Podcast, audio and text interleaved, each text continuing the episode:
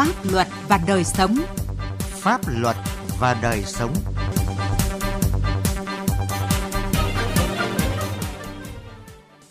Kính chào quý vị và các bạn. Mời quý vị và các bạn nghe chương trình Pháp luật và đời sống với những nội dung sau. Đội ngũ luật sư với công cuộc cải cách tư pháp. Thị xã Hoàng Mai, Nghệ An, người dân bị thiệt khi chính quyền có lỗi, một số quy định về bảo vệ biên giới quốc gia và phòng chống mua bán người.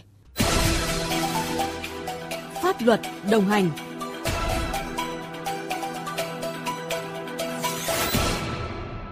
Thưa quý vị và các bạn, các nghị quyết của Đảng và Hiến pháp năm 2013 đã ghi nhận các nguyên tắc về tôn trọng và bảo vệ quyền con người, bình đẳng, công bằng trong hoạt động tư pháp, trong đó có quyền bào chữa. Trong đó nêu rõ các cơ quan tư pháp có trách nhiệm tạo điều kiện để luật sư tham gia vào quá trình tố tụng, nghiên cứu hồ sơ vụ án, tranh luận dân chủ tại phiên tòa. Phán quyết của tòa án phải căn cứ chủ yếu vào kết quả tranh tụng tại phiên tòa. Điều đó cho thấy chúng ta đã coi trọng hơn vai trò của luật sư, người bảo chữa trong hoạt động tố tụng. Nhân kỷ niệm Ngày truyền thống luật sư mùng 10 tháng 10, Sĩ Lý, phóng viên Đài Tiếng Nói Việt Nam có bài viết về vai trò của luật sư với cải cách tư pháp hiện nay. Mời quý vị và các bạn cùng nghe. Trong những năm gần đây, đội ngũ luật sư phát triển tương đối nhanh. Hiện cả nước có hơn 16.000 luật sư với hơn 4.000 tổ chức hành nghề luật sư. Chất lượng đội ngũ luật sư từng bước được nâng cao, đa số có phẩm chất chính trị tốt, trung thành với sự nghiệp của Đảng, của dân tộc, có ý thức phấn đấu, đóng góp cho sự nghiệp xây dựng và phát triển đất nước. Đội ngũ luật sư cả nước đã nỗ lực hoạt động cống hiến, góp phần bảo vệ công lý, các quyền tự do dân chủ của công dân, quyền lợi ích hợp pháp của cá nhân, cơ quan, góp phần vào sự phát triển kinh tế xã hội của đất nước, cải cách tư pháp, xây dựng và hoàn thiện nhà nước pháp quyền xã hội chủ nghĩa Việt Nam. Chỉ tính từ năm 2015 đến năm 2021, đội ngũ luật sư Việt Nam đã tham gia vào hơn 81.000 vụ án hình sự, hơn 67.000 vụ việc dân sự, tư vấn pháp luật hơn 490.000 vụ việc, tham gia trợ giúp pháp lý miễn phí gần 162.000 vụ việc – bằng chuyên môn, sự công tâm, các luật sư đã tham gia bào chữa trong nhiều vụ án nghiêm trọng mà dư luận xã hội quan tâm, giúp cho quá trình giải quyết các vụ án được khách quan, công bằng, đúng pháp luật, đảm bảo công lý, quyền và lợi ích hợp pháp của các bên liên quan. Ông Huỳnh Thế Đức, Phó Viện trưởng Viện Kiểm sát Nhân dân tỉnh Sóc Trăng nhận xét. Cái hoạt động tham gia tố tụng của luật sư À, với tư cách là cái người bảo vệ quyền lợi hợp pháp của đương sự trong cái vụ án này thì à, các vị đã góp phần không nhỏ vào cái việc giải quyết vụ án tại tòa được kịp thời và đúng pháp luật giúp cho các đương sự rất nhiều về mặt pháp lý liên quan đến việc bảo vệ quyền lợi hợp pháp cho họ. À, giúp cho các cái cơ quan tiến hành tố tụng khi đánh giá chứng cứ giá trị chứng minh của từng chứng cứ đảm bảo cái tính khách quan toàn diện đầy đủ chính xác. Nếu trước đây tại các phiên tòa thiếu vắng bóng luật sư thì nay, đa số các phiên tòa đều có sự tham gia của các luật sư, người bảo chữa. Tại các phiên tòa này, tính dân chủ, khách quan, bình đẳng giữa các bên tham gia và tiến hành tố tụng được đảm bảo tốt hơn. Kết quả tranh tụng đó là cơ sở quan trọng cho phán quyết của tòa án. Qua thực tế hoạt động xét xử, ông Đinh Kim Quế, nguyên tránh tòa án hình sự, tòa án nhân dân tối cao nhận định. Đội ngũ luật sư là đang phát triển rất mạnh, không cả về số lượng và chất lượng và cái bảo đảm về vấn đề tranh tụng tại tòa. Cái đấy cũng là một cái bước tiến đấy từng bước làm cho cái quyền công dân này quyền con người này và đặc biệt đối với các cái người phạm tội ấy, càng ngày càng uh, được bảo đảm hơn được tôn trọng hơn. Còn ông Nguyễn Văn Thời, Hội luật gia tỉnh Quảng Bình thì cho rằng trong vấn đề tham gia bào chữa và bảo vệ quyền lợi đương sự thì thực tế là dân được nhiều nhiều. Họ là cái người đứng ra để mà bảo vệ khách quan tăng cái văn hóa về pháp luật trong cái thực hiện quyền của con người với người. Trong bài phát biểu tại phiên khai mạc Đại hội đại biểu luật sư toàn quốc lần thứ ba, nhiệm kỳ 2015-2021 vào cuối năm 2021 vừa qua, Chủ tịch nước Nguyễn Xuân Phúc biểu dương và đánh giá cao sự đóng góp của đội ngũ luật sư cả nước trong bảo vệ công lý, các quyền tự do dân chủ của công dân, quyền lợi ích hợp pháp của cá nhân, cơ quan, góp phần vào sự phát triển kinh tế xã hội của đất nước, cải cách tư pháp, xây dựng và hoàn thiện nhà nước pháp quyền xã hội chủ nghĩa Việt Nam. Song vẫn chưa đáp ứng tốt yêu cầu cải cách tư pháp, một số luật sư chưa nhận thức đầy đủ trách nhiệm chính trị, pháp lý và trách nhiệm xã hội của mình. Thậm chí có hành vi tiêu cực chạy án, vi phạm pháp luật bị xử lý hình sự. Vì vậy, để nâng cao chất lượng hoạt động của mình, mỗi luật sư cần nêu cao đạo đức nghề nghiệp, tuân thủ các quy định của pháp luật. Hơn bao giờ hết, luật sư phải độc lập, trung thực, tôn trọng sự thật khách quan, tuân thủ hiến pháp, pháp luật, tuân thủ đạo đức nghề nghiệp trong hoạt động luật sư có nghĩa vụ và trách nhiệm bảo vệ tốt nhất quyền lợi ích hợp pháp của công dân tổ chức đồng thời bảo vệ pháp chế xã hội chủ nghĩa bảo vệ lợi ích chính đáng của nhà nước bên cạnh đó uy tín và danh tiếng nghề nghiệp đòi hỏi mỗi luật sư phải tự giác gương mẫu tuân thủ pháp luật đồng thời phải thực hiện trách nhiệm chính trị, trách nhiệm xã hội của mình thông qua việc tích cực tham gia hoạt động tố tụng theo tinh thần cải cách tư pháp, thực hiện trợ giúp pháp lý cho người nghèo, đối tượng chính sách, phổ biến giáo dục pháp luật và các hoạt động xã hội khác. Bản thân mỗi luật sư cần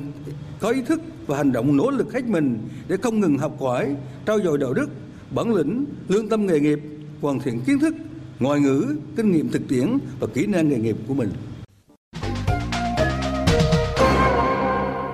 Thưa quý vị, thưa các bạn, đổi đất cho Ủy ban dân xã để xây dựng các công trình công cộng sau hơn 25 năm vẫn chưa được cấp giấy chứng nhận quyền sử dụng đất. Đó là nội dung kiến nghị của các hộ dân tại phường Quỳnh Phương, thị xã Hoàng Mai, tỉnh Nghệ An. Tiến Anh, phóng viên Đài tiếng nói Việt Nam có bài đề cập. Năm 2005, theo vận động của Ủy ban dân xã Quỳnh Phương, huyện Quỳnh Lưu, tỉnh Nghệ An, nay là phường Quỳnh Phương, thị xã Hoàng Mai, gia đình bà Nguyễn Thị Trường và gần 40 hộ gia đình khác có đất nhà ở gần đền Cờn đã tự nguyện tháo rỡ toàn bộ nhà cửa công trình, giải phóng mặt bằng để mở thông tuyến đường từ cầu đền Cờn đi xuống biển. Các hộ dân này đã xây dựng nhà cửa và chuyển đến nơi ở mới mà Ủy ban dân xã đổi cho nơi ở cũ. Nhưng hàng chục năm nay, các hộ gia đình này vẫn không được chính quyền làm thủ tục cấp sổ đỏ cho họ dục họ xuống đi làm là bìa đỏ cho gia đình mà họ cứ bảo là đất của nhà ông ba là hợp lệ rồi đủ giấy tờ rồi thế mà năm nay qua năm khác giá bao nhiêu là lần? Vận dục họ họ cũng cứ nói thế. Địa phương như là uh, xây cái cầu để cờn sau lại làm cái công trình đường đấy. Khi làm mà công trình thì ngân sách của địa phương không có thì sau đó là chuyển à, một số lô đất. Hai mươi mấy lòng thôi mà cầu cứu đến cá cốc là là mãi rơi vẫn chưa có bia đỏ. Vì sao các hộ dân được Ủy ban dân phường Quỳnh Phương giao đất từ lâu nhưng đến nay họ vẫn chưa được công nhận quyền sử dụng đất? Trả lời câu hỏi này, ông Hồ Đức Thuận, cán bộ địa chính phường Quỳnh Phương, thị xã Hoàng Mai cho biết, việc Ủy ban dân xã Quỳnh Phương, nay là phường Quỳnh Phương, đổi đất cho các hộ dân để làm đường là có thật. Song trong tài liệu hồ sơ lưu trữ tại Ủy ban dân phường Quỳnh Phương lại không có phương án giải phóng mặt bằng, đổi đất ở được cấp có thẩm quyền phê duyệt. Các hộ dân không chứng minh được nghĩa vụ tài chính đã nộp vào ngân sách nhà nước tại thời điểm đó. Trước đây thì đất cũng của người dân đang sử dụng. Do chủ trương chính sách tại thời điểm đó thì vận động nhân dân. Ờ, trong quá trình chuyển đổi thì ờ, một số văn bản liên quan là tại thời điểm đó so với thời điểm bây giờ nó không có sự phù hợp. Nên dẫn đến là hiện nay để lập hồ sơ cấp giấy cho người dân là vướng mắc về mặt quy định của pháp luật về vị trí quy hoạch cũng như là cái việc à, tiền nộp vào ngân sách nhà nước tại thời điểm và cái việc thẩm quyền tại thời điểm đổi đất và giao đất. Bà Nguyễn Thị Hương, trưởng phòng Tài nguyên và Môi trường thị xã Hoàng Mai cho biết, việc giải quyết cấp đất cho các hộ hiện nay đang vướng mắc bởi việc xác định nghĩa vụ tài chính của các hộ dân. Ủy ban dân thị xã cùng các ngành đang tập trung thu thập hồ sơ tài liệu và tham vấn ý kiến của các sở ngành cấp tỉnh để giải quyết cho bà con. Hiện nay thì ban thường vụ thị ủy cũng đang tập trung chỉ đạo ủy ban nhân dân thị xã cũng như các ngành là phối hợp tập hợp hồ sơ và vướng mắc chủ yếu bây giờ đó là liên quan đến cái việc là xác định được nghĩa vụ tài chính cho người dân. Nếu như không xác định được thì người dân sẽ phải nộp tiền sử dụng đất. À, thời gian sắp tới thì uh, ủy ban nhân dân thị xã và các phòng chuyên môn sẽ cố tiếp tục là tập hợp hồ sơ và tiếp tục tham vấn ý kiến của các sở ban ngành cấp tỉnh để uh, xử lý mong rằng không vì những thiếu sót trong công tác quản lý nhà nước về lưu trữ hồ sơ cũng như quản lý xây dựng đất đai của các cấp chính quyền mà đẩy người dân vào thế kẹt.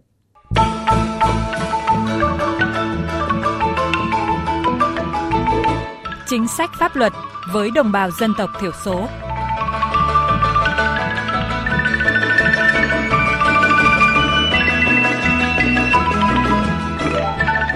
Thưa quý vị và các bạn, trong chuyên mục Chính sách pháp luật với đồng bào vùng dân tộc thiểu số hôm nay, luật sư Nguyễn Tú, đoàn luật sư thành phố Hà Nội sẽ giải đáp một số thắc mắc của thính giả về những hành vi bị cấm theo luật biên giới quốc gia và một số vấn đề đáng lưu ý trong luật phòng chống mua bán người. Thưa luật sư là nhiều thính giả, gửi thư đến muốn biết rằng là theo quy định của pháp luật thì những hành vi nào bị nghiêm cấm để bảo vệ biên giới quốc gia? À, xin luật sư giải thích một cách cụ thể cho thính giả này. Luật biên giới quốc gia năm 2003 quy định về biên giới quốc gia, chế độ pháp lý về biên giới quốc gia, xây dựng quản lý bảo vệ biên giới quốc gia và khu vực biên giới. Theo đó, các hành vi bị nghiêm cấm đối với biên giới quốc gia là một trong những nội dung trọng tâm và được quy định tại Điều 14 Luật Biên giới Quốc gia 2003 cụ thể như sau. Thứ nhất, xê dịch, phá hoại, mốc quốc giới, làm sai lệch, trạch hướng đi của đường biên giới quốc gia, làm đổi dòng chảy tự nhiên của sông, suối biên giới, gây hư hại mốc quốc giới. Thứ hai, phá hoại an ninh, trật tự, an toàn xã hội ở khu vực biên giới, xâm canh, xâm cư ở khu vực biên giới, phá hoại công trình biên giới. Thứ ba, làm cạn kiệt nguồn nước, gây ngập úng, gây ô nhiễm môi trường, xâm phạm tài nguyên thiên nhiên và lợi ích quốc gia. Thứ tư, qua lại trái phép biên giới quốc gia, buôn lậu, vận chuyển trái phép hàng hóa, tiền tệ, vũ khí, ma túy, chất nguy hiểm về cháy, nổ qua biên giới quốc gia, vận chuyển qua biên giới quốc gia văn hóa phẩm độc hại và các loại hàng hóa khác mà nhà nước cấm nhập khẩu, xuất khẩu. Thứ năm, bay vào khu vực cấm bay, bắn, phóng, thả, đưa qua biên giới quốc gia trên không phương tiện bay, vật thể, các chất gây hại hoặc có nguy cơ gây hại cho quốc phòng, an ninh kinh tế, sức khỏe của nhân dân, môi trường an toàn hàng không và trật tự an toàn xã hội ở khu vực biên giới. Thứ sáu, các hành vi vi phạm pháp luật khác về biên giới quốc gia. Vậy thì khi mà có những hành vi vi phạm các cái điều cấm ở, ở luật biên giới quốc gia như vậy thì à, các cơ quan cá nhân nào có thẩm quyền xử phạt vi phạm hành chính đối với à, những cái hành vi vi, vi phạm ấy? Theo quy định tại điều 10 thông tư 47 2015 ttbqp hướng dẫn thực hiện Nghị định 169-2013 NDCP quy định xử phạt vi phạm hành chính trong lĩnh vực quản lý bảo vệ biên giới quốc gia do Bộ trưởng Bộ Quốc phòng ban hành, thì những người có thẩm quyền xử phạt vi phạm hành chính trong lĩnh vực quản lý bảo vệ biên giới quốc gia gồm chiến sĩ, cán bộ, chỉ huy bộ đội biên phòng, chủ tịch ủy ban nhân dân cấp tỉnh, chiến sĩ, cán bộ, lãnh đạo các đơn vị trong lực lượng công an nhân dân, cảnh sát biển, kiểm soát viên và lãnh đạo các đơn vị thuộc lực lượng quản lý thị trường, công chức chỉ huy các lực lượng hải quan, kiểm lâm, cảng vụ hàng hải, tùy theo vị trí, chức năng, nhiệm vụ và chức vụ công tác mà những người kể trên có thẩm quyền xử phạt với các hình thức và chế tài khác nhau. Có một cô gái bị lừa bán trong một cái cơ sở dịch vụ làm đẹp, phải làm việc ờ, ờ, không được hưởng lương, thậm chí là bị ép phải ờ, phải làm gái mại dâm nhưng mà rất đã thông qua một người khách gửi được một bức thư về cho người nhà và cô gái đã được giải cứu. Thì tuy nhiên là một số tờ báo khi, ờ, khi đã đăng trên báo trong đó thì ghi rõ họ tên tuổi quê quán và đưa hình ảnh nạn nhân lên trên trang báo. Vậy thì việc làm này của cái tờ báo ấy có vi phạm pháp luật không ạ? Khi thông tin trên báo chí phải đảm bảo nội dung đưa tin phù hợp với lợi ích của nhà nước và của nhân dân tuân thủ nghiêm quy định của luật báo chí và các văn bản quy phạm pháp luật khác trong lĩnh vực phòng chống mua bán người.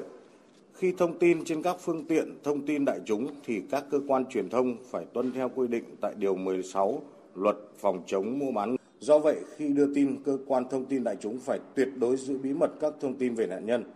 Việc tờ báo đã đưa tin về hành trình cô gái bị mua bán, bị cưỡng bức lao động và bị ép làm mại dâm,